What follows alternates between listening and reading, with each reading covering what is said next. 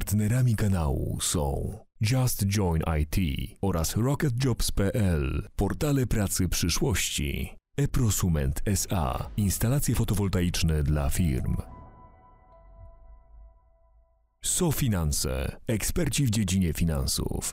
IBCCS Tax, spółki zagraniczne, ochrona majątku, podatki międzynarodowe. DPD, Twoi eksperci w doręczaniu. Linki do partnerów w opisie materiału. Dzień dobry drodzy widzowie, Adrian Gorzycki, Przygody Przedsiębiorców. Witam Was w kolejnym odcinku naszego programu, gdzie tym razem ponownie naszym gościem jest... Szymon Negacz. Ile to już minęło, odkąd się widzieliśmy? E, 243 dni, 8 godzin i 16 minut. A tak serio to nie wiem. Już chciałem powiedzieć, że jesteś informatykiem z wykształcenia, więc nie dziwi mnie ta precyzja. Nie, wydaje mi się, że e, znaczy od czasu jak się widzieliśmy, to nie jakoś strasznie długo, od czasu jak się widzieliśmy na antenie przygód A przedsiębiorców. to też faktycznie, precyzja jest ważna tutaj. A widzisz, to już pewnie trochę dłużej. I w sumie minął ponad rok, odkąd nas zamknięto na dwa tygodnie w domach, więc to ma wpływ na szereg różnych branż, w tym również na sposób, w jaki się odbywa teraz sprzedaż, zarówno na linii przedsiębiorstwo, przedsiębiorstwo, przedsiębiorstwo, klient końcowy. Ty specjalizujesz się w tym pierwszym typie, B2B, sprzedaż i marketing B2B. Widziałem też na LinkedInie, gdzie non-stop zgarniasz jakieś w ogóle horrendalnie wysokie organiczne zasięgi. Też tam dokładam swoją łapkę i komentarz, żeby tam jeszcze trochę dołożyć do pieca, ale zauważyłem, że jako Sellwise zaczęliście o tym sporo mówić, zaczęliście edukować rynek, jak właściwie prowadzić sprzedaż zdalną. I teraz pytanie, czy w Twojej ocenie, to jest, drodzy widzowie, ja wiem, że to pytanie jest bardzo proste, ono jest otwierające, więc wybaczcie, czy w Twojej ocenie sprzedaż zdalna bardzo mocno różni się od takiej sprzedaży na żywo? E, to teraz Tak jak, różni się koniec odcinka. i lecą napisy, nie? E, znaczy, generalnie tak, w ogóle, że się zainteresowałeś tym tematem, to, to jest pierwszy element, którym chciałbym to docenić, dlatego że e, mam wrażenie, że ogółem jest to bardzo niedoceniany temat. W sensie takim, że dużo mówi się o pracy zdalnej, na przykład, i o tym, w jaki sposób zarządzać zespołem zdalnym, jak on powinien pracować, jak powinniśmy kontrolować jego pracę i tak dalej. Ogółem dużo mówi się o tym, że jest pandemia i to wpłynęło w pewien sposób na zachowania kupujących, na to, e, że być może w niektórych branżach częściej odmawiają, na to, że niektóre branże są w gorszej kondycji, niektóre w lepszej, co też jest faktem. Natomiast bardzo, bardzo, bardzo, bardzo mało mówi się o tym, jak e, pandemia wpłynęła w praktyce na pracę ludzi sprzedaży, ludzi, którzy, wiesz, prowadzą spotkania biznesowe. E, jakby z mojej perspektywy nie wiem, dlaczego tak mało się o tym mówi, to jest pierwsza rzecz. Nie wiem. Mam hipotezę, że być może, em, być może trochę nie wiadomo, co z tym zrobić, bo jakby praca zdalna była z nami już chwilę.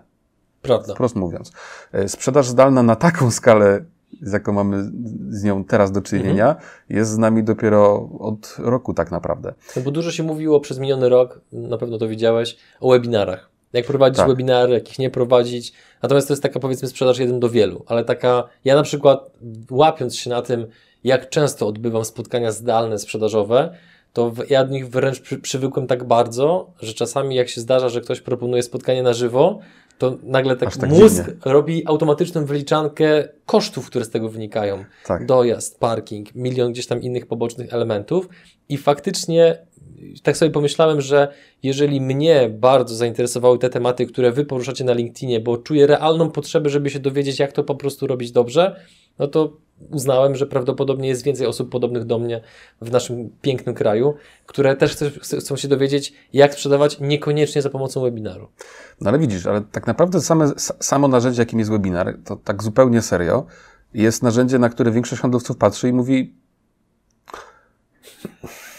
Entuzjazm. W sensie, wiesz, to, to nie jest rozwiązanie ich problemu, bo, bo na przykład weźmy, weźmy na tapet takiego przedsiębiorcę, czy nawet szefa sprzedaży, który ma 20-30 handlowców i do momentu e, marca zeszłego roku ich praca polegała na tym, że jeździli do klientów na spotkania.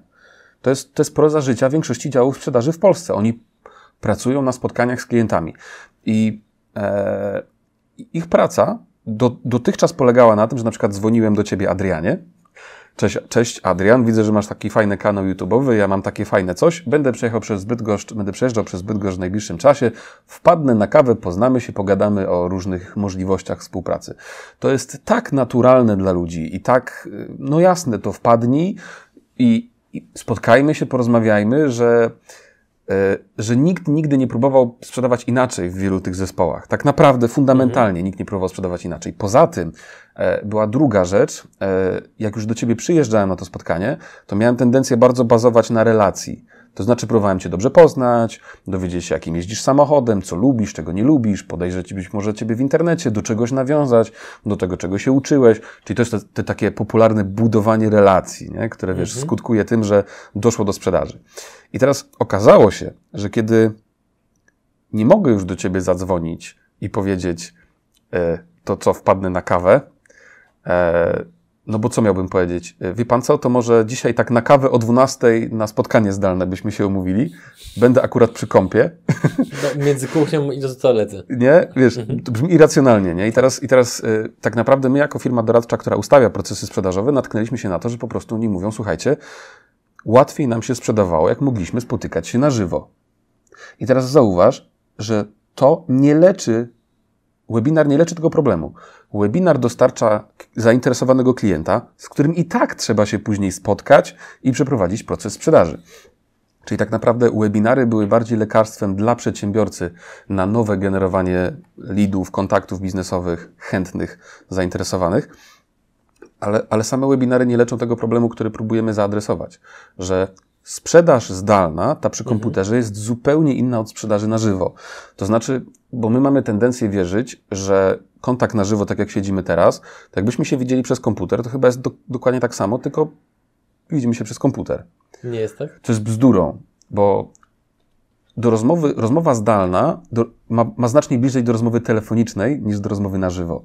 To znaczy, nawet wielu klientów, rozmówców i tej handlowcy, którzy oglądają, pewnie potwierdzą, ma tendencję nawet nie włączać kamery na tych spotkaniach wideo. W sumie. Mhm. To jest pierwsza różnica. E, druga różnica, spotkania zdalne są znacznie krótsze od spotkań na żywo. Ile, ile trwa takie średnie spotkanie na żywo handlowca z klientem? Ile byś powiedział? Je, jeżeli o mnie chodzi, to rzadko kiedy dłużej niż pół godziny. Rzadko kiedy. Okej, okay, ale tak, to, to ci powiem, standard mhm. branżowy to jest tak mniej więcej godzina, nie? To jest mhm. standard, mhm. przyjeżdża handlowiec, to jest godzina od okay, 14 na, do 15. Na żywo, tak? Tak, na żywo. Rozumiem. Na żywo, na żywo. Jest to około godzina. Przy czym standard spotkań zdalnych to jest tak średnio, przychodzi nam do głowy zazwyczaj pół godziny. To jest zupełnie inna rzecz. To jest pierwsza, druga różnica. Potem trzecia różnica. E, spotkania zdalne, skoro są podobne do rozmowy telefonicznej, to ja mam tendencję znacznie częściej odmówić handlowcowi takiego spotkania. To znaczy, byłem umówiony na 13 na wideokola, ale jest 12.58 i widzę, że poprzedni mi się przedłuża i piszę takiego maila o treści przełóżmy. co, co wiesz, w kontekście spotkania na żywo jest irracjonalne, no bo wiem, że człowiek jedzie do mnie 300 kilometrów z Warszawy, e, do was do Bydgoszczy na przykład i co, nie możesz napisać przełóżmy. I tak się nie robiło. Mhm. Potem czwarta różnica, spotkania na żywo, gdybyś tak zastanowić, są z nami od czasu powstania ludzkości. Mniej więcej. tak, jednak trochę dłużej niż spotkania zdalne. I, e, I to sprawia, że, że jakby ten taki obrządek spotkania na żywo jest znany, rozumiany, wszyscy wiedzą, co zrobić. Ja przychodzę, ty mówisz dzień dobry, ja, jakby ty mnie pytasz, jak droga, ja ci mówię, e, ty mi proponujesz co? Burgera. Kawę. ty, ty zaproponowałeś burgera. I kawę. I kawę, dokładnie ale w rzeczywistości jest kawę, z mlekiem czy bez mleka. Ja mówię, że z mlekiem, okej, okay, proszę, proszę. Jest ten taki, wiesz... Taki rytuał trochę widzisz, Tak, tak, widzisz ten rytuał, nie? Oczyma mhm. wyobraźni, jak on przebiega. A na spotkaniu zdalnym, kojarzysz jakiś rytuał ze spotkania zdalnego? Jest jeden. Dzień dobry, słychać? Słychać? Widać? Nie? Mhm. I lecimy z konkretem zazwyczaj. Faktycznie też mogę swoje, ze swojej praktyki powiedzieć, że mało która osoba wchodzi w small talk, bardzo często, prze, przeważnie, du, dużo częściej jest od razu przejście do sedna, o czym będziemy konkretnie rozmawiali. Dokładnie tak, ale teraz ciężko się dziwić, bo za pół godziny mam kolejne spotkanie zdalne. Tak. W sumie. Aha. I teraz, yy, tak już przechodząc do takich bardziej mięsistych problemów samych handlowców, na przykład słyszeliśmy od nich, że na spotkaniu na żywo było mi bardzo dużo łatwiej bronić wad mojego produktu czy wad mojej usługi. Dlatego, że jak siedzę z Tobą teraz na żywo, widzimy się tutaj, siedzimy, to nawet jeżeli coś ty prezentowałbyś mi, co nie do końca mi się podoba, to z uwagi na to, że siedzimy ze sobą tutaj, będę miał dużo trudniej powiedzieć ci, że to jest takie, panie Adrianie, średnie. To jest mhm. takie nie do końca. Ale jak siedzimy zdalnie, e, rozdzieleni o 300 kilometrów, to jest irracjonalne, ale naprawdę tak, tak jest. Mam, mam tendencję być znacznie bardziej bezpośrednim, że wie pan co, panie Adrianie, fajnie, ale My to znamy, to nic wielkiego, konkurencja ma to samo, taniej i jeszcze lepsze od pana. Gdzie na żywo mhm. znacznie rzadziej ludzie tak robią. Nie? Czyli to jest taka pierwsza bardzo konkretna rzecz, gdzie handlowcy definiują, że, mm, że widzą widać wyraźną różnicę. A potem druga, też emocjonalna bardzo, e, wstydzą się pokazywać na kamerze. W sensie nie wiedzą, jak to dobrze zrobić. I to, I to nie jest, wiesz, dla ciebie to się może wydawać irracjonalne, bo siadasz za kamerą w tygodniu parę razy. Natomiast wyobraź sobie, że jesteś handlowcem, który jeździ do klientów od lat 15, 20 i nagle masz zrobić to, w czym jesteś dobry, przez jakąś kamerkę w jakimś monitorze, nie widzisz tych mikroekspresji drugiej strony, nie widzisz takich rzeczy, do których zawsze miałeś dostęp, nie możesz zagadać o, o to, że ty masz fajny zegarek, a że coś tam. I to nas prowadzi do kolejnego problemu na spotkaniach zdalnych. Handlowcy mówią, że na spotkaniach zdalnych, Szymon, jak kurczę, nie potrafię budować relacji. Nie masz miejsca na small talk. Spotkanie jest znacznie krótsze. Nie masz tego kontaktu człowiek-człowiek widzisz jakąś małą główkę w prawym górnym rogu w programie e, do koli zdalnych i tak naprawdę tam nie ma za bardzo miejsca na budowanie relacji. Która akurat przywija na telefonie i mówi tak, tak, słucham. A to jest jeszcze kolejny problem. To znaczy, i on jest, on jest jakby największy z całej listy, moim zdaniem. I taki, taki problem, z którego sobie handlowcy, szefowie sprzedaży nie do końca zdają sprawę, że na spotkaniu na żywo jednak mimo wszystko nie mam tendencji siedzieć z komputerem na kolanach, mhm. przyglądać Facebooka, oglądać Netflixa i mówić, e, pan mówi, pan mówi. Nie? Jakby trochę kwasior w sumie. Ale na spotkaniach zdalnych tak się dzieje. Na spotkaniach zdalnych klient jest jeden klik od Facebooka. Wyobraź sobie, że siedzisz na spotkaniu zdalnym, w prawym górnym rogu komputera pojawia się powiadomienie o tym, że przyszedł mail i w tytule tego maila jest słowo pilne.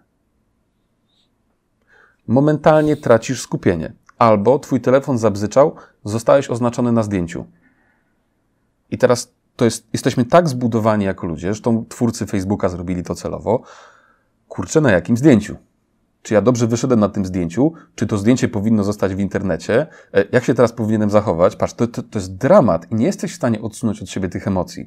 I związanych z mailem o w tytule pilne, z powiadomieniami, z tym, że ktoś tu gdzieś przychodzi, że gdzieś tam wyskoczyło powiadomienie na LinkedInie jedyneczka na jednej z zakładek. Przechodzisz, otwierasz i czytasz. Po prostu. I teraz zwróć uwagę, że ktoś, kto tego nie wie, albo nie myśli o tym, albo nie bierze tego pod uwagę, będzie miał niższą skuteczność przy sprzedaży zdalnej, bo jeżeli to będzie nieangażujące, źle skonstruowane, to po prostu nie dojdziemy do mhm. meritum, spotkanie było krótsze, klient się nie skupi, będzie chodził po zakładkach, uciekał, na koniec powie, proszę to podsumować na mailu i, i chętnie, chętnie się odniesiemy. I zauważ, że ogromne są różnice. Już nawet abstrahując od tego, że bardzo dużo spotkań zdalnych jest ocenianych jako nudne. To znaczy, pogadaliśmy, ale w sumie to, to niewiele tam było, nie? Bo jak na żywo przyjeżdżał człowiek, to wiesz, on tu stał z mięsa, prawdziwy i mogłem z nim pogadać o różnych rzeczach, a czy zdarzyłoby ci się kiedyś na nudnym webinarze? No wtedy z niego wychodzę po prostu bardzo wiesz, szybko. Ale patrz, ile jest nudnych, słabych webinarów, nie? Jest mhm. ich masę, gdzie teoretycznie wszyscy twórcy webinarów powinni wiedzieć, jaka jest sztuka prezentacji, jak poprowadzić ten webinar, żeby on był interesujący, angażujący, żeby ludzie rzeczywiście brali w nim udział. Ale jeżeli, jeżeli widzimy, że twórcy webinarów nie potrafią sobie czasami z tym poradzić, to co dopiero handlowcy? Nie? Liczenie na to, że handlowiec zrobi spotkanie zdalne i ono będzie równie skuteczne co spotkanie na żywo, mhm. jest irracjonalne jeszcze z jednego prostego powodu. Prezentacja w PDF-ie, która działała Ci na spotkaniu na żywo, może wcale nie działać na spotkaniu zdalnym. Dlatego, że na żywo miałeś na przykład slajd, gdzie były wypunktowane sześć rzeczy i po kolei o nich opowiadałeś, w sposób angażujący klient Cię widział, stałeś tutaj, mógł zadawać pytania. To jest też ciekawe. Na spotkaniu na żywo przerywasz, zadajesz pytania, a na spotkaniu zdalnym masz tendencję słuchać, co mówi druga strona, aż się nie wypowie. To też jest kolejna ogromna różnica, nie? Bo spotkanie zdalne ci się kojarzy z tym webinarem właśnie, gdzie mądra głowa coś tam gada. Więc jeżeli handlowiec gada na spotkaniu zdalnym, to klient mu zazwyczaj nie przerywa, a na spotkaniu na żywo prowadzą aktywną dyskusję. To jest kolejna różnica, zwróć uwagę. I teraz na przykład jeżeli miałem slajd z tymi sześcioma punktami, bo do tego zmierzałem, to na spotkaniu na żywo ładnie je omawiałem, a na spotkaniu zdalnym widzę tylko tą prezentację, małą główkę handlowca w prawym górnym rogu i on opowiada o pierwszym punkcie, a ja już przeczytałem drugi, trzeci, czwarty, piąty i szósty i mówię takie, no idźmy już dalej, nie? Mhm. W ogóle tak, tak dodatkowo powiem, że jeżeli ktokolwiek w czasie spotkania słyszał od klienta idźmy dalej, to to jest bardzo zły znak. tak generalnie. Jak powinno się reagować na taki komunikat? Na takiej zasadzie, że dobro, już wszystko stracone, czy można tego się uratować? Nie, to znaczy, że klient się niecierpliwi, że mówimy na temat dla niego nieistotny, istotny, mówimy w nieangażujący sposób, mówimy o rzeczach, o których on wie. No Mhm. idźmy dalej. To jest takie poganianie, no to gdzie jest ten konkret, którego, którego, którego szukam? I teraz, I teraz patrz, podsumujmy sobie to. Klient ma tendencję być nieskupionym. Nie ma co mu się dziwić. Masę powiadomień dostaje z każdej strony. Druga rzecz. Prezentacje ze spotkań na żywo nie działają na spotkaniach zdalnych. Trzecia rzecz. Znacznie trudniej na spotkaniu zdalnym budować relacje z klientem. Spotkanie zdalne jest znacznie krótsze. To też z tego powodu jest trudniej budować relacje swoją drogą. Klienci się znacznie częściej nie pojawiają niż na spotkaniach na żywo. Um, co jeszcze mógłbym wymienić? Klienci znacznie bardziej wprost mówią o negatywnych cechach naszego produktu, naszej usługi. Są zna- bezpośredni. tak, są znacznie bardziej też niecierpliwi. Em, tak, to są wszystkie punkty. I zwróć uwagę, że I teraz poczekaj, No. nim przejdziemy dalej, powiedz mi, jak wyglądała Wasza analiza jako Sellwise, że zdiagnozowaliście tego typu problemy? Jak, jak Okej. wyglądała, że tak powiem, metodologia badawcza? to jest, to jest dobre pytanie, bo, y, bo, bo, bo ja kiedy założyłem Sellwise, zdecydowałem, że będziemy sprzedawali zdalnie. E, Ale to nie, to nie wynikało z tego, że ja strasznie chciałem sprzedawać zdalnie, tylko to wynikało z bardzo prostej kalkulacji kosztowej. Na zasadzie takiej, że jak przeliczyłem dniówkę konsultanta, e, który jedzie do klienta, prowadzi tam godzinne spotkanie i wraca, to wyszło, że nasz biznes będzie nierentowny. To do tego stopnia był problem. Ja musiałem rozwiązać problem sp- spotkań na żywo, zamieniając to sprzedaż zdalną, bo wyszło mi z Excela, że jeżeli tak będzie, to mój biznes będzie nierentowny. Najzwyczajniej w świecie. Więc ja miałem o tyle dużo szczęścia, że jak przed marzec zeszłego roku, to myśmy mieli tylko sprzedaż zdalną wdrożoną we własnej firmie. I, I mieliśmy już wstępne przygotowanie do tematu. Natomiast z uwagi na to, że my, że my pracujemy rozwojowo z ponad setką klientów, to oni nam zaczęli bardzo mocno raportować, e, drogie Sellwise, taki problem, taki problem, taki problem. I my tak naprawdę przez dobre 9-10 miesięcy, tak otwarcie mówiąc, zbieraliśmy dane i robiliśmy różne testy. Na takiej zasadzie, jak pomóc tym ludziom robić to lepiej, e, jak przełożyć to nasze Sellwise'owe doświadczenie na to, co robią nasi klienci. I, i, i w, w dużym uproszczeniu zrobiliśmy to po prostu na bazie naszych klientów, bo im, oni mają do nas zaufanie, my mamy zaufanie Jasne. do nich, oni nam bardzo szczerze jakby komunikowali, jakie widzą problemy. Szymon, handlowcy się wstydzą, nie chcą się pokazać na kamerce. No bo Szymon, w ich interesie jest to, żebyście ten problem rozwiązali. tak, dokładnie. Szymon, klienci się nie pojawiają na spotkaniach. Szymon, te spotkania są znacznie krótsze. Szymon, te prezentacje to chyba nie działają, nie? Albo widzimy, że klient jest nieskupiony, krąży wzrokiem, czyta telefon, przegląda zakładki, a jak zadaję mu pytanie, to on mówi, przepraszam, czy mógłby pan powtórzyć? Nie? I wiesz, to są bardzo konkretne, praktyczne problemy i my je de facto musieliśmy rozwiązać nie dlatego, że chcieliśmy, tylko dlatego, że to nasza praca jest. I, Czyli z, z dwóch stron. Z jednej strony mieliśmy doświadczenie własne, a z drugiej strony no, mamy portfel klientów, dla których nasza praca polega na tym, żeby im pomagać.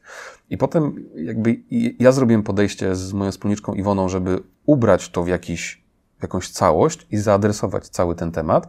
I co ciekawe, słuchaj, okazało się, że jak zaczęliśmy o tym głośno mówić, to wtedy rzeczywiście ludzie zaczęli podnosić rękę w rynku, że dokładnie tak, mam tak samo. Ale jakby rzeczywiście nie było wcześniej zbyt dużo mówione, pisane na, na ten temat, więc trochę odkrywamy problem i rozwiązanie. Jak wpiszecie sobie remote sales, poszukacie jakiejś treści za granicą i też za bardzo nie ma. To jest bardzo wczesny temat, bardzo niezaopiekowany i, i tak jestem absolutnie przekonany, że część oglądających teraz tak się drapie po głowie i tak się zastanawia, no ale naprawdę ta sprzedaż zdalna jest taka znacznie inna od tej sprzedaży na żywo. To naprawdę No właśnie chciałem też to podnieść to pytanie, że jeżeli jest tak mało tej wiedzy, bądź ludzie wcześniej za bardzo nie sygnalizowali, że jest taki problem, no to, to chciałem zapytać o Twoją hipotezę, czy to wynika po prostu z tego, że ludzie zakładają, dobra, wielka mi rzecz, sprzedawałem na żywo, no to będę teraz sprzedawał po prostu rozmawiając z klientem przez kamerę. Wydaje mi się, że po prostu wiele osób być może bagatelizowało ten problem i wręcz wstydziło się powiedzieć, że hej, nie do końca w sumie wiem, jak to robić. A ludzie, im, tak mi się też wydaje, że im ktoś ma większy poziom ekspertyzy w dowolnej dziedzinie, również w sprzedaży, no to potem nagle publicznie powiedzieć, hej, nie wiem, pomóż mi. Dla wielu ludzi to musi być trudne mentalnie. Wiesz co? Pewnie tak. Yy, Myślę, że jest w tym część prawdy, może nawet dużo. Z mojej perspektywy problem bierze się głównie z tego, co powiedziałeś, że sprzedawałem na żywo, więc będę sprzedawał też zdalnie. Bo zwróć uwagę, to się też nazywa spotkanie. Spotkanie, spotkanie. Zdalne, przyjadę do Pana. To chyba to samo przecież. I wydaje mi się, że, że, że głównie to, że my w ogóle mieliśmy okazję to zobaczyć i to zaobserwować, to dlatego, że pracowaliśmy z, z naszym portfelem klientów i mieliśmy do tego dostęp, e, bo nie ma na forach, hej, odkąd sprzedaję zdalnie, to jest mi trudniej, pomóżcie mi rozwiązać. A zresztą wyobraź sobie, że ty jako handlowiec sprzedajesz zdalnie i coś tam nie idzie, to czego szukasz, jakiej wiedzy i gdzie? wpisujesz, jak sprzedawać zdalnie, to w pojęcie w ogóle nie istnieje sprzedaż zdalna na dzień dzisiejszy. My trochę je tworzymy tak naprawdę. E, uważam, że, że, że to był problem, na który raz, że ciężko było ludziom zdefiniować ten problem, że oni raczej definiowali go jakoś tak trudniej się sprzedaje w pandemii. Po prostu. Mhm to chyba ta pandemia sprawia, że tak trudniej nam się teraz sprzedaje. I wydaje mi się, że to było głównym wyjaśnieniem, dlatego nie szukano innego rozwiązania. Tak, taka jest, takie jest moje zdanie, że, że pod, pod tym płaszczykiem pandemii i trudności na rynku jest ukryte to, że nam się trudniej sprzedaje, ale tak naprawdę być może winą jest to, że zaczęliśmy sprzedawać zdalnie, a robimy to po prostu trochę źle. I, i teraz też trzeba rozróżnić różne typy klientów, bo na przykład firmy, które, są firmy, które zawsze sprzedawały zdalnie, bo mają klientów na całym świecie. I nigdy nie latały do nich, bo po prostu to było też nierentowne, tak jak opowiadałem o tym wcześniej. I oni mają na pewno łatwiej, bo robią to od lat pięciu, ośmiu, dziesięciu, zajmują się tą sprzedażą zdalną, przywykli do niej, wybudowali sobie procesy, które w kontekście sprzedaży zdalnej są w miarę funkcjonujące.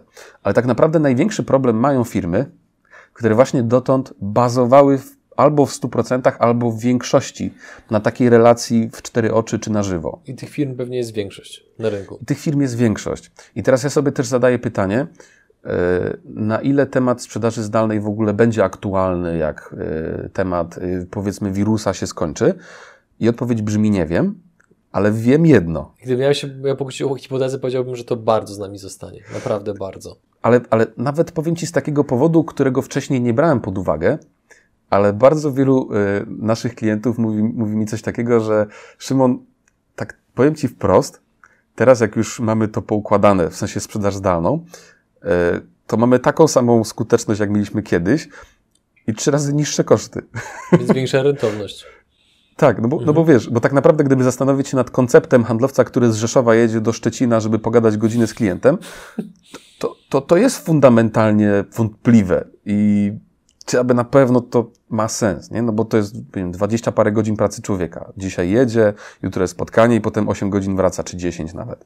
E, więc na pewno dużym odkryciem jest to, że to jest bardziej rentowne, bo on w czasie, kiedy jechał w tym aucie, to zdążył odbyć 8 spotkań zdalnych, a nie jedno na żywo w Szczecinie. Mhm. Tak po prostu. Dzięki, że jesteś z nami i oglądasz nasze filmy. Chcielibyśmy przekazać Ci krótką informację. Przygody przedsiębiorców to nie tylko wywiady. Na co dzień zajmujemy się przede wszystkim generowaniem leadów dla biznesu za pomocą YouTube i wideo marketingu. Jeżeli chcesz sprawdzić, jak moglibyśmy pomóc Twojej firmie pozyskiwać więcej klientów, skontaktuj się z nami wysyłając maila na adres kontakt małpa przygodyprzedsiębiorców.pl. Nie masz takiego poczucia, tak może trochę patrząc górnolotnie i bardzo dalekosiężnie, że na naszych oczach się rozgrywa pewnego rodzaju taka może mała pod kątem skomplikowania, ale duża pod kątem istoty i znaczenia innowacja w sprzedaży? Że następuje taka totalnie duża zmiana paradygmatu, gdzie nagle właśnie przesuwa się ten środek ciężkości z koniecznych spotkań na żywo, gdzie wchodzisz do biura, musisz zwrócić uwagę na jakiś obraz, na jakąś pamiątkę, robić te wszystkie rzeczy, które na różnych, w cudzysłowie, szkoleniach właśnie się rekomenduje, a mhm. nagle no, masz y, spotkanie, które jest komfortowe zarówno dla większości, przynajmniej tak mi się wydaje, mm. klientów, jest komfortowe dla Ciebie, jest oszczędne czasowo, jest duży konkret, no mi się wydaje, że to jest duża innowacja i ludzie, y, którzy posmakowali tego, że nie muszą właśnie jechać z Rzeszowa do Szczecina, nie wyobrażam sobie, jaka logika musiała na tym stać, że oni powiedzieli, Dobrze, że już ten lockdown się skończył, wsiadam w swoją Skodę i pomykam do Szczecina. No, ciężko mi to sobie wyobrazić. Co myślisz? To może zaskoczeniem będzie dla Ciebie to, że część handlowców tylko czeka, żeby z Rzeszowa pojechać do Szczecina. Bo to jest fajna podróż, siedzę sobie w autku, mhm. jadę do ładnego hotelu, rozmawiam z klientem i i, I zawsze bardzo cierpię, jak widzę coś takiego u klientów i klienci moi mi mówią, że mamy część handlowców, którzy tak wykorzystują sytuację, bo to bardzo szkodzi dobrym, profesjonalnym handlowcom, którzy robią ten fach nie po to, żeby jeździć autem, tylko po to, żeby rzeczywiście sprzedawać. Czyli to jest, to jest pierwsza rzecz, która jest jakby trudna w tym wszystkim. Mhm. E, druga, zdarzyło mi się na przykład rozmawiać z przedstawicielem medycznym. Spotykałeś pewnie, przedstawiciele medyczni są ci ludzie, którzy jeżdżą po lekarzach na tak zwane wizyty i tam e, opowiadają o tym, że u mnie można kupić takie leki. I de facto przez ostatni rok praca tych ludzi stała się bezsensowna, bo z lekarzem nie da się umówić na spotkanie zdalne, żeby sobie tak pogadać, bo normalnie się do niego przyjeżdżał, on pisał recepty, robił swoją robotę, ja tu coś gadałem gdzieś tam z boku, że mam takie strasznie fajne coś. I, i przy okazji dawałem mu jakiś ładny notes z długopisem, nie? Ich praca stała się obecnie tak naprawdę irracjonalna. I to nas sprowadza do trzeciego, ostatecznego wniosku, który chciałbym podnieść. Moim zdaniem, i to jest ciekawe, sprzedaż zdalna po prostu nie wybacza amatorskiej sprzedaży. Na takiej zasadzie, że jeżeli miałeś takie podejście, że pojadę, poczaruję, pogadam i chyba będzie, to sprzedaż zdalna ci tego po prostu nie wybaczy, że tam nie ma miejsca na improwizację. A tak naprawdę, gdyby się na tym zastanowić fundamentalnie, znowuż, to handlowcy w większości ta grupa zawodowa improwizuje. Patrz, lekarz nie działa tak, że przychodzi do niego pacjent i on tak coś tam zrobię. Jakoś zagadam, gdzieś tam coś przyłożę i chyba będzie. Nie? Mhm. No, no nie. Mechanik nie działa, nie działa też, yy, nie improwizuje, nie? No to wymienię rozrząd. Albo nie, w sumie klocki wymienię. E, bo nie da się. A, a jakby grupa zawodowa ludzi sprzedaży to jest grupa, która najbardziej ze wszystkich grup zawodowych, moim zdaniem, nie mam na to żadnego badania, improwizuje swojej pracy. Na zasadzie takiej, że jadę, coś tam pogadam. Mhm.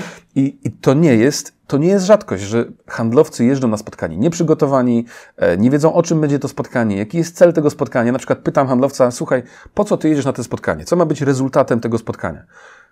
I on mówi, wiesz co, no... Sprzedaż! Nie, nie, nie, nie, nie. Żeby sprzedaż, to jeszcze byłoby dobrze. Jadę tak zbudować relacje z tym klientem. Dobry cel? do Szczecina.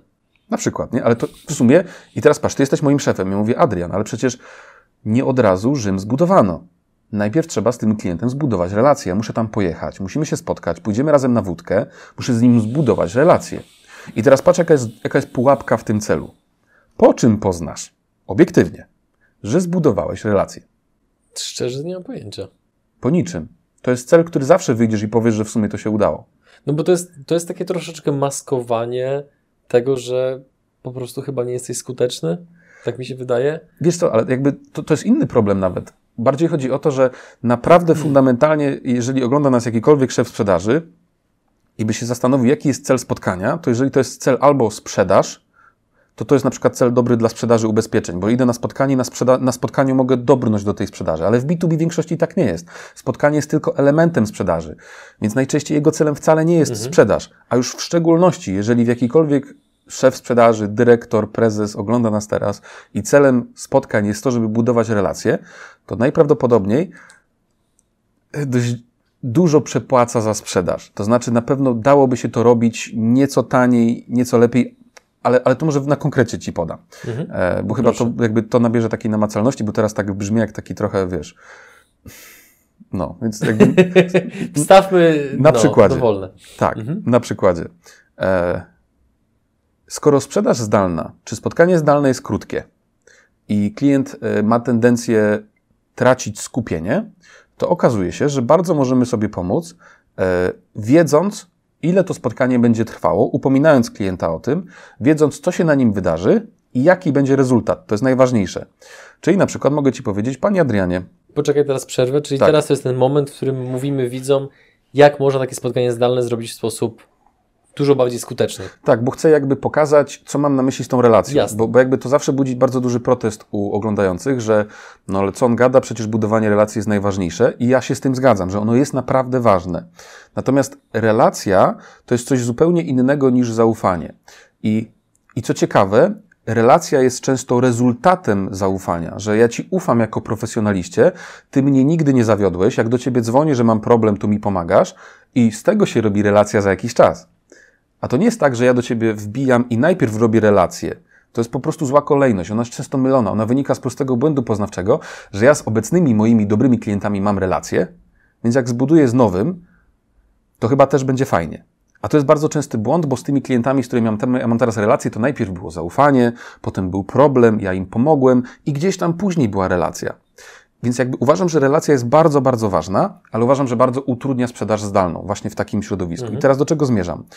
Zmierzam do tego, że skoro sprzedaż zdalna czy zdalne spotkanie na kamerce jest dla nas raczej niekomfortowe, czy dla części z nas niekomfortowe e, i trudno umówić zdalne spotkanie takie, no to się spotkajmy, pogadamy i coś tam, to jeżeli na przykład trafiłeś do mnie z LinkedIna, napisałeś, Panie Szymonie, robi Pan fajne doradztwo, może byśmy coś tam pogadali.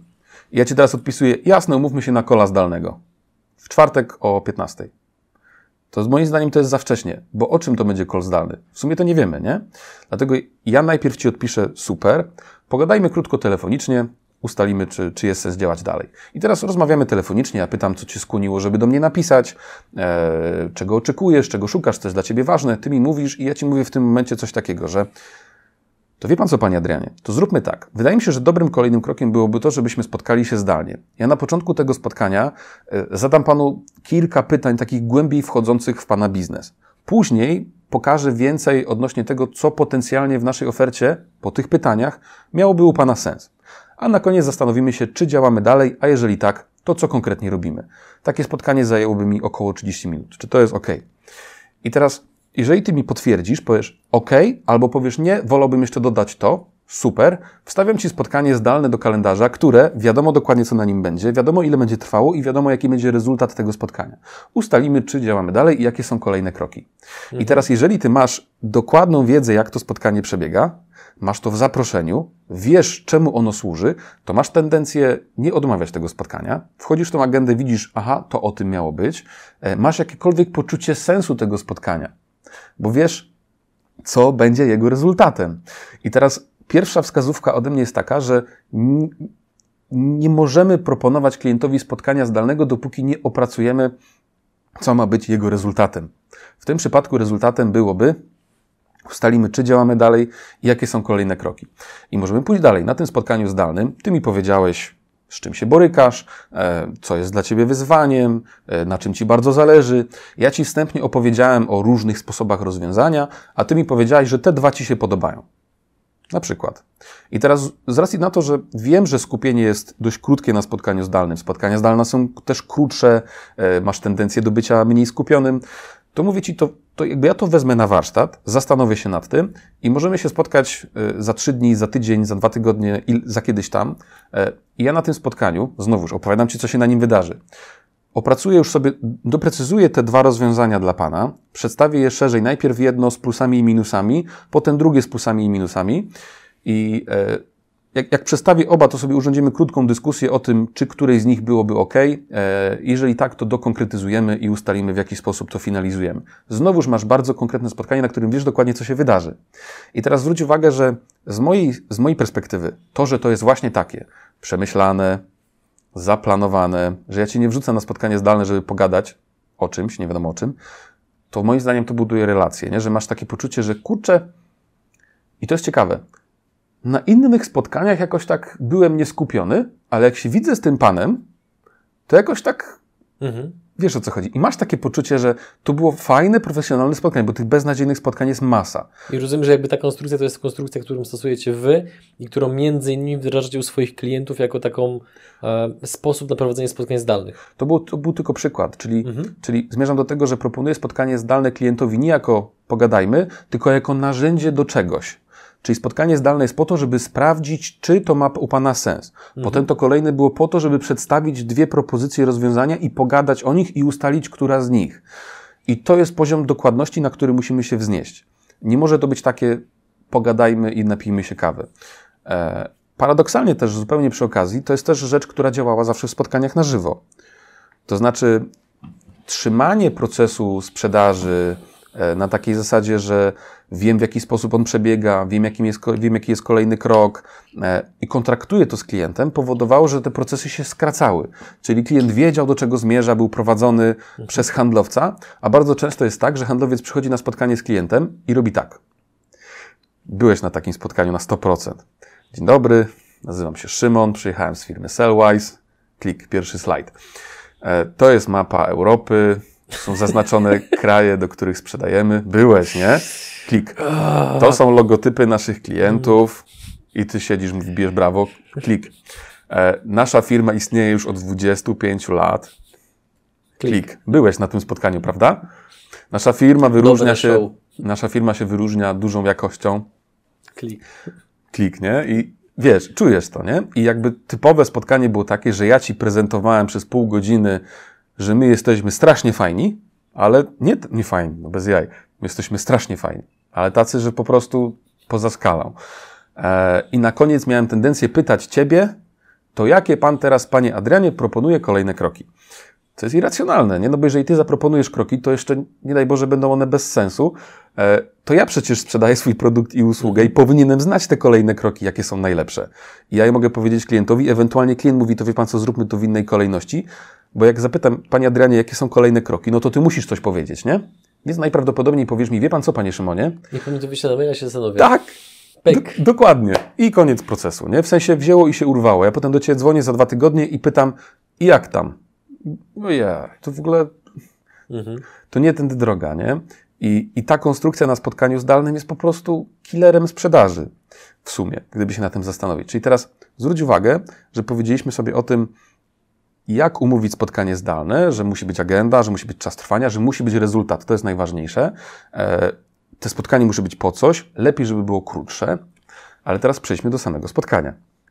E, Skoro powiedzieliśmy o tym, że nudne slajdy są nudne, spotkania są ogólnie nudne, ciężko na nich zachować skupienie, to okazuje się też, że sama konstrukcja tego spotkania musi być taka, żeby, e, żeby ten klient był skupiony. Jedną z rzeczy jest to, że ja na początku spotkania od razu zadaję Ci pytania.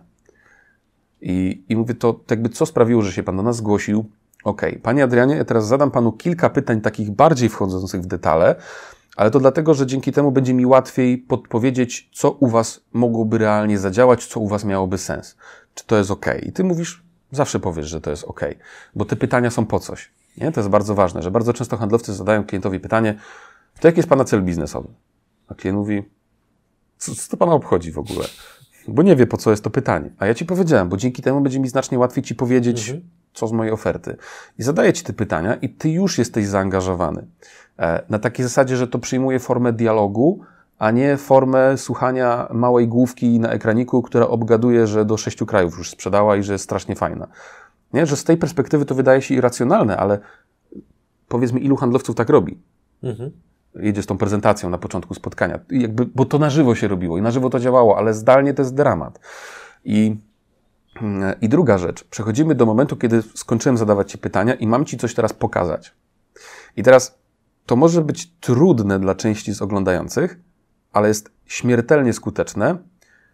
Otwieram, pokazuję Ci ekran, ale nie pokazuję Ci prezentacji. Na przykład opowiadam Ci o moim produkcie, klikając po stronie internetowej. Na przykład, patrzysz, jak pokazuje Ci produkt na mojej stronie internetowej. Zupełnie przy okazji m, pokazuję Ci dzięki temu, gdzie on jest, żebyś mógł do niego wrócić. Ale chodzi o to, że jak obserwujesz moją myszkę i to jest interaktywne i widzisz, jak Ci to pokazuje, pokazuje Ci myszką, warto zwrócić na ten element, albo na to, albo na to spojrzeć. Deal breaker w sumie, w porównaniu do prezentacji, którą klikasz. To już sprawia, że człowiek jest dużo bardziej skupiony, ale jest druga rzecz, która jest już na wyższym poziomie, em, można powiedzieć, know-how czy przyzwyczajenia do spotkań zdalnych. To jest coś, co jest najbardziej skuteczne. Rysuje ci to rozwiązanie. I ja wiem, że teraz jest, masz, masz ten protest wewnętrzny, nie? Co to znaczy? W mojej głowie uruchomił się Paint. Nie wiem, czy powinien się uruchomić Paint. Tak, dokładnie tak. Paint ci się Dobra. uruchomi w głowie i to jest dobra praktyka.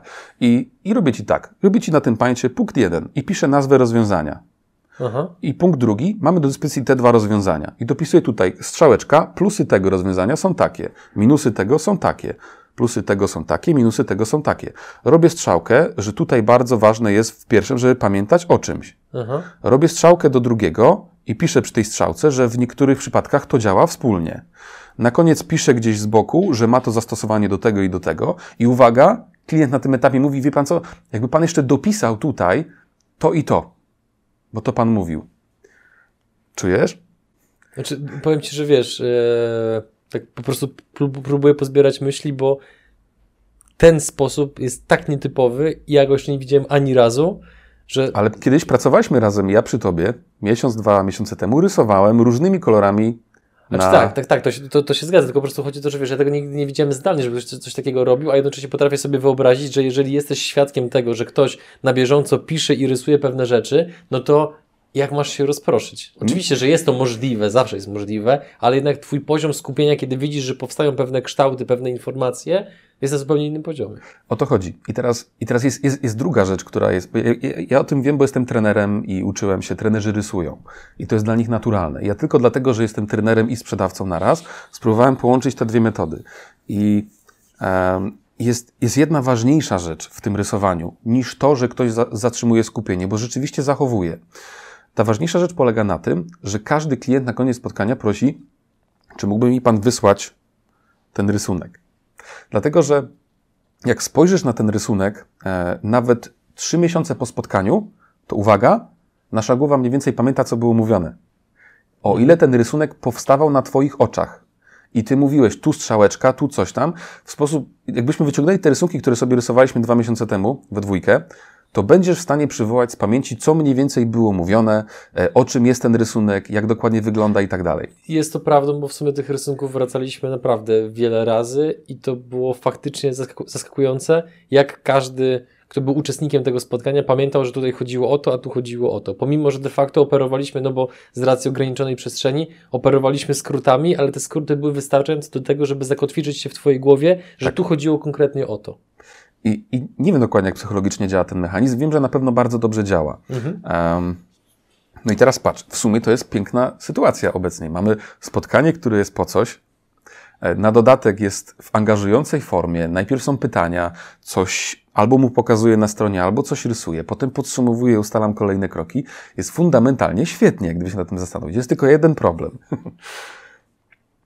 Naturalnym jest dla nas, albo nawet teraz będę mówił bardziej o pracodawcach Naturalnym jest dla pracodawcy, że jak handlowiec jeździ na spotkania, to powinien mieć auto służbowe. Mhm. Tak. No. No bo musi się tam dostać. Muszę tak ostrożnie odpowiadać, bo być może mnie w maliny wpuszczasz czy coś. Nie, tak... nie wpuszczam. Mów dalej. E, na dodatek, jak pracuję, to potrzebuję też komputer i telefon, żeby dzwonić do klientów i żeby pisać do nich maile. To teraz pytanie, czy jeżeli mój handlowiec głównie sprzedaje zdalnie, to czy nie potrzebuje też przypadkiem dobrej kamery, dobrego mikrofonu i dobrego oświetlenia. Łączny koszt tych trzech rzeczy to jest 1000 zł, 1500 zł. Mhm. No to skoro to jest tak ważne, żebym dobrze wyglądał, żeby dobrze mnie było słychać, e, to czemu, czemu nie? Bo najczęściej to słyszę od handlowców, że no to tak wygląda, bo, bo jakby, no bo nie ma sprzętu. Ale dlaczego nie ma tego sprzętu? Przecież to jest irracjonalne, że go nie ma. Tak w sumie, gdyby się nad tym zastanowić. I teraz dlaczego to jest ważne? Dlatego, że jeżeli słucham Ciebie na spotkaniu, Ty jesteś handlowcem i słyszę hałas w Twoim tle, to w ogóle już nie ma szans na to, że się skupię. Jak sam fakt tego, że nie widzę emocji drugiego człowieka, mikroekspresji, tym bardziej jak zamiast kamerki ma podłączonego klapka, co się czasami zdarza, mhm. to jeszcze bardziej utrudnia klientowi to, żeby skupić się na emocjach tego drugiego człowieka. I chociażby udawać, że się zwidzimy tak jak teraz. Plus jeszcze, jeżeli nie mamy dobrego internetu na przykład w firmie, bo nie był potrzebny, bo nie jest tak. potrzebny i nagle obraz nie jest synchronizowany z dźwiękiem, no to momentalnie tracimy zainteresowanie tak naprawdę taką rozmową. I teraz, i teraz, i teraz kolejny punkt, czyli lampa. Przecież lampa to jest tylko dla youtuberów i dla dziewczyn z Instagrama. Chyba. Przecież nie dla sprzedawców, bez żartów. Co też jest irracjonalne, bo jak postawię tą lampę, to znacznie lepiej mi widać. Y, też budzę większe zaufanie, bo nie mam takiej twarzy, wiesz, y, schowanej za cieniem. E, a to kosztuje znowuż 200, 300, 400 zł, może nawet mniej, w takiej amatorskiej wersji, bo to nie musi być lampa tak jak wy tu macie w studiu. Mhm. Trzy rzeczy. Dobry mikrofon, dobra kamera, dobre oświetlenie. Prawda. Dlaczego nie? I, i dlatego w sumie my, my tak rozgłaszamy tą nowinę o, o sprzedaży zdalnej, bo ja naprawdę wierzę, że wiele osób nie zwróciło uwagi na ten problem, wiele osób nie zdaje sobie sprawy z różnic na żywo i zdalnie. I, i wiele osób nie wie, że, że tak naprawdę to, to, to jest po prostu kolejna mhm. porcja wiedzy, którą trzeba przyswoić, dowiedzieć się, jak się zachowuje człowiek właśnie w sprzedaży zdalnej, jak sobie z tym poradzić. Kto się zgłasza do Was z większą potrzebą e, otrzymania tej wiedzy? Ludzie, którzy zarządzają sprzedażą, czy sami handlowcy? To jest dobre pytanie. Raczej zarządzający sprzedażą. To znaczy zarządzający sprzedażą, tylko że oni to inaczej definiują. No oni to definiują, że sprzedaje nam się trudniej, rzeczywiście. Mhm. Albo, że y, trudniej nam się umawia spotkania zdalne. O, to często bardzo pada. Ale jeszcze nie przyszedł do nas ktoś, kto by powiedział, że chcielibyśmy nauczyć naszych handlowców sprzedawać zdalnie, bo widzimy, że to jest coś zupełnie innego i liczę, że, że, że jakby ta edukacja, którą próbujemy na rynku teraz zrobić, uświadamiając, że to jest coś zupełnie innego, jakby zaskutkuje tym, że kiedyś do nas trafi jakiś szef sprzedaży, który powie, że mam zespół handlowy i chcę nauczyć ich sprzedawać zdalnie, e, co tak naprawdę jest korzyścią dla wszystkich, bo to jest ciekawa rzecz, którą odkryliśmy też w samych projektach. Sam szef sprzedaży się cieszy dlatego, że sprzedaż jest wyższa, bo, bo po prostu są lepsze wyniki, ale jest druga rzecz. Ci handlowcy się znacznie mniej stresują tą pracą. Na takiej zasadzie, że dla nich mimo wszystko to środowisko zdalne bywało stresujące, że trochę nie wiedzieli, jak się zachować, trochę widzieli, że klient, no wiesz, to jest upokarzające, jak się widzę z klientem i on ma wyłączoną kamerę i mówi, proszę mówić, proszę mówić, ja słucham. I ty zadajesz pytanie i jest cisza po drugiej stronie. To buduje taką wewnętrzną frustrację, na, ogromną wręcz, że ta moja robota może nie ma sensu. Więc tak naprawdę korzyść jest też dla samych handlowców, przy tego, że sprzedaż jest wyższa, że oni czują znacznie większy komfort w swojej pracy, bo rozumieją w końcu tą, ten element układanki, którego dotąd im brakowało. Nim dojdziemy do końca naszej rozmowy, co już się niestety zbliża nieubłaganie, to jeszcze chciałbym Cię zapytać, bo powiedziałeś o różnego rodzaju problemach i wyzwaniach, z którymi mają do czynienia handlowcy, ale czy obserwujesz może takie e, zachowania, które handlowcy na siłę starają się pielęgnować w sprzedaży zdalnej, a Twoja praktyka i doświadczenia Twoich klientów pokazują, że te zachowania są po prostu niewłaściwe, złe, szkodliwe. Zakładam, tak. że na pewno jednym z tych elementów jest przenoszenie na siłę zachowań z rozmowy na żywo na spotkanie zdalne. Ale czy są jeszcze jakieś takie inne elementy, które są takimi w ogóle, wiesz, grzechami kardynalnymi, których no, nasi widzowie z miejsca od razu powinni spróbować je wyeliminować? To jest prezentacja w PDF-ie na początku spotkania zdalnego. Kropka. Naprawdę. Że to spotkanie się odpala mhm. i handlowiec mówi, dzień dobry Panie Adrianie, bardzo mi miło, że się dzisiaj spotykamy. Eee, pozwoli Pan, że krótko opowiem na początku o mojej firmie i o tym, z czym przychodzę. Killer. Bez sensu, kropka. Po pięciu minutach tej prezentacji klienta nie ma. Przynajmniej mentalnie. Nawet jeżeli jest. I wygląda, że jest. Ja, ja ostatnio nawet to testowałem. Jak siedzisz przed kamerą i czytasz telefon, to w kamerze tego nie widać. Wygląda, że jakbyś patrzył na monitor. Po prostu. Mhm. Więc nawet jeżeli ci się wydaje, że klient był, że uczestniczył, to bardzo często się okazuje, że wcale nie. Mhm. I to jest naprawdę najbardziej kardynalny błąd i najczęściej powtarzany, najbardziej powszechny. Kropka. A co handlowiec powinien zrobić, jeżeli klient mu ma wyłączoną kamerę i mu mówi, panie Szymonie, niech pan mówi, niech, niech pan mówi. Czy taki, czy handlowiec e, powinien delikatnie zasugerować i poprosić o włączenie kamery, czy to jest jakby zbyt daleko idąca prośba bądź oczekiwanie? Nie jest, klienta? nie jest. To, to, to, jest. to jest element kontraktu na początku spotkania. Czyli jak ja się z Tobą umówiłem, e, w tym przykładzie, który ćwiczyliśmy, że na, spotka- na początku spotkania zadam Panu kilka pytań, mhm. E, potem powiem więcej, na koniec ustalimy, czy idziemy dalej, jeżeli tak, to w jaki sposób. I rozpoczynam spotkanie zdalne i Ci mówię, dziękuję Panie Adrianie, przypomnę tylko, mówiliśmy się, że będziemy mieli pół godziny, ja na początku zadam parę pytań, potem powiem więcej i ustalimy kolejne kroki. E, dodam tylko, że mi bardzo by pomogło, jeżeli włączyłby Pan kamerę, bo też łatwiej będzie mi się z Panem e, rozmawiało i jakby będzie, będzie mi znacznie bardziej, bardziej komfortowo. Pytanie, czy to byłoby ok. I większość włącza wtedy, ale mhm niewielu handlowców wie lub potrafi zadać to pytanie w taki sposób, żeby poczuć się z nim w porządku. Ja uważam, że to jest bardzo tak uczciwe. Tak miękko, żeby to było takie kulturalne i grzeczne. To mi bardzo pomoże, jeżeli włączy Pan kamerę, będę, będę, pana, będę Pana widział, będzie mi po prostu łatwiej poprowadzić to spotkanie. Pytanie, czy to jest ok. I jeżeli to jest zapytane w taki kulturalny sposób, to mhm. to jest ok. E, bardzo, bardzo dużym błędem jest jakby powiedzenie klientowi, że e, na naszych spotkaniach zawsze wszyscy mają włączone kamery. Ale to nie śmiej się, to jest true story. O Boże. Nie, no po prostu wiesz, wyobraziłem sobie sytuację, gdzie no, jest y, szef, szef firmy i, i, i handlowiec wychodzi z takiego tonu, to po prostu gdyby mi się takie coś zdarzyło, to ja prawdopodobnie właśnie tak bym zareagował, nie, że ło, ale stand-up, dobrze, fajnie się zaczyna, ciekawe co będzie dalej. Dlatego, że procentowo znaczna większość reakcji to jest po prostu to, że handlowiec nie robi nic. Mhm. Po prostu leci ze spotkaniem. Bo w sumie, gdyby się na tym zastanowić, to ciężko powiedzieć, co, co, co trzeba zrobić. Kwestia tego kontraktu na początku spotkania bardzo wiele rozwiązuje. Bo jak przyszedłem na spotkanie o niczym, to nie mam żadnego kontraktu do zawarcia z klientem przecież. Nie wiadomo, o czym będzie to mhm. spotkanie, jak długo będzie trwało, co będzie rezultatem, więc też nie mogę go o nic poprosić. No bo co, zacznę spotkanie, panie Jaden, dzięki za spotkanie, tylko jakby pan kamerkę włączył. Mhm. to byłoby fajnie. No, A powiedz dziwnie. jeszcze, co, co, jest istotne, domyślam się, że to jest w ogóle jakby osobna, osobne pole do dyskusji, ale dość dużo mówiliśmy o tym, że klient się odzywa do nas, my, my się z nim mówimy na spotkanie zdalne, a, a co w sytuacji, kiedy to my wychodzimy do klienta? Jest jeszcze lepiej. Tak naprawdę jest jeszcze lepiej, bo, e, bo wtedy na przykład wykonuje do ciebie zimny telefon i mówi, panie Adrianie, dzwonię do pana, bo e, ostatnio pracowałem z innym twórcą na kanale YouTube i e, zauważyłem, że dość dużym problemem jest to i to. I my jako firma nauczyliśmy sobie fajnie z tym radzić, chętnie bym panu o tym więcej opowiedział. I ty mówisz, to w sumie niech pan opowiada. I wchodzimy w jakąś rozmowę, mhm. e, w którą ty jesteś zaangażowany, ewidentnie. I teraz ja to zaangażowanie czuję, że fajnie nam się rozmawia. I mówię ci, to wie pan co, panie Adrianie, to może zróbmy tak. Dobrym kolejnym krokiem, jeżeli, jeżeli to, jest, to jest dla Pana ciekawe, byłoby to, żebyśmy umówili 30-minutowe spotkanie, na którym ja Panu zadam kilka pytań, żeby się więcej dowiedzieć o Waszej sytuacji. Potem opowiem więcej. Czujesz, to, mhm. jest, to się pięknie łączy tak naprawdę. Okay. Czyli jeżeli w trakcie zimnego kontaktu nie mam momentu na to, żeby telefonem, mailem, Whatsappem, czymkolwiek zaplanować agendę tego spotkania zdalnego, to to jest bez sensu. I teraz w zimnym kontakcie tak naprawdę to, to jest znacznie, znacznie lepsze, bo jedynym celem zimnego kontaktu jest umówienie spotkania.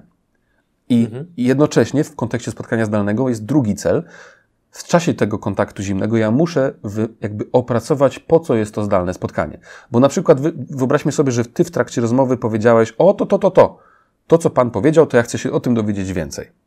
To ja poproszę na maila. I ja ci mhm. mogę powiedzieć, to wie pan co, panie Adrianie, znacznie lepiej działa nam, kiedy umawiamy się na takie 20-minutowe spotkanie, gdzie ja na początku zadam kilka pytań o tym, jak Pan działa. Mhm. Za każdym razem wracamy do tego właściwego elementu, który jest tym łącznikiem. Muszą być te domino. pytania, bo inaczej jak nie zadam pytań, to ja nie jestem prawdziwym handlowcem. Po prostu prezentuję mhm. organiczną ofertę, mam do sprzedania cegłę. Cegła jest taka, w takim kolorze. Bierzesz Pan czy nie bierzesz? Jeżeli nie zadam pytań, to nie osadzę tej cegły w Twoim biznesie. Nie powiem, mhm. że to, że ona jest taka, to Ci w czymś pomoże, bo nie będę wiedział. Na przykład. Więc ty chciałeś dowiedzieć się czegoś o tej jednej rzeczy, ja ci mówię, zadam parę pytań i opowiem panu o niej w kontekście tego, co może pan potrzebować. Podpowiem panu, e, jakie byłyby plusy użycia tego u was w firmie, jakie minusy, na co warto zwrócić uwagę. I to jest dla mnie, wiesz, prawdziwa sprzedaż doradcza, w której ja jestem czymś więcej niż tylko, jako handlowiec oczywiście, mhm. czymś więcej niż tylko takim interfejsem komunikacyjnym do klienta, że mamy cegłę. Cegły jest tyle i cegła kosztuje tyle. Mhm. Deal czy nie deal? Fajny zegarek pan ma, swoją drogą, żeby zbudować relacje, nie? Dobra, to się ba, ma bardzo ręce i nogi. Ja też troszeczkę się zamyśliłem, bo tak sobie uświadomiłem, że my też trochę błędów popełniamy. I tak moglibyśmy tak? pewne rzeczy skorygować. No czy, wiesz, i tak jest lepiej niż było kiedyś. E, oczywiście, e, ale tak sobie właśnie myślę, że robienie tego kontraktu, gdzie właśnie umawiasz się z kimś, żeby zadać mu de facto kilka pytań, żeby samemu też przed sobą odpowiedzieć, czy to jest na pewno do, dobry klient dla mnie. To, to jest takie bardzo zdrowe podejście. Ale to jest też zdrowe dla klienta z mojej perspektywy. I to jest uczciwe dla klienta, bo jeżeli z tych pytań wyjdzie, że moje rozwiązanie wcale nie jest dobrym rozwiązaniem, mhm. to ja jestem od tego, żeby klientowi o tym powiedzieć. I Dlatego uważam, że kontrakt i te pytania na początku są dobre dla obu stron. Ja się upewniam, czy aby na pewno to jest klient dla mnie i klient się upewnia, czy aby na pewno to jest firma i produkt, który pasuje do mojej sytuacji. Usłyszałeś kiedyś, że tego typu podejście, gdzie badasz potrzeby klienta, żeby się dowiedzieć, czy faktycznie możesz mu pomóc, jest naiwnym podejściem? Że celem handlowca nie powinno być tutaj bawienie się w terapeutę, tylko po prostu sprzedaż, Excel i do widzenia? Niestety zdarzyło mi się to słyszeć. Co wtedy odpowiadasz? To nie jest dla mnie klient wtedy. Naprawdę. Jeżeli tak bardzo fundamentalnie różnimy się na poziomie wartości, postrzegania, sprzedaży i tak dalej, to współpraca nigdy, nigdy nam się nie poukłada, bo i tu już nauczyłem się na wielu przykładach, że ten klient będzie na mnie wymuszał to, żebym ja nauczył, czy nasi ludzie, żeby nauczyli jego firmę sztuczek, takich trików, jakichś negocjacyjno-sprzedażowych, które nam tutaj zwiększą coś tam. I to jest dobre, jeżeli to działa biznesowo, jeżeli sprzedajesz produkt, który się sprzedaje raz.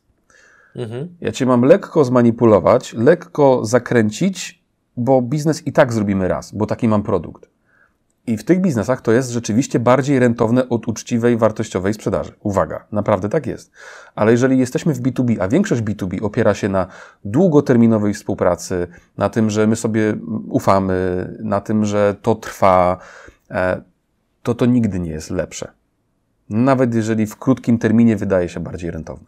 54 minuty na liczniku, plus minus tego, co podpowiada mi tablet, więc to jest moment, w którym musimy ogłosić konkurs, gdzie nagrodą będzie, co zresztą wynegocjowałem z Tobą przed naszym spotkaniem, kurs dotyczący sprzedaży zdalnej.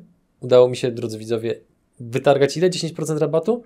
Dla widzów przygód przedsiębiorców. 10% plus trzy pakiety dla osób, które udzielą najciekawszej odpowiedzi na pytanie konkursowe, które brzmi. Napiszcie w komentarzach, to może powiem do Was, napiszcie w komentarzach najdziwniejszą historię, jaka Wam się przydarzyła e, w czasie spotkania zdalnego. Najbardziej odjechaną, czy po Waszej stronie, czy dziwne zachowanie klienta. E, mogę podpowiedzieć, że zdarzyło mi się widzieć na przykład nagą żonę jednego z moich potencjalnych klientów i to była bardzo cringe'owa sytuacja, e, zarówno dla mnie, jak i dla samego klienta.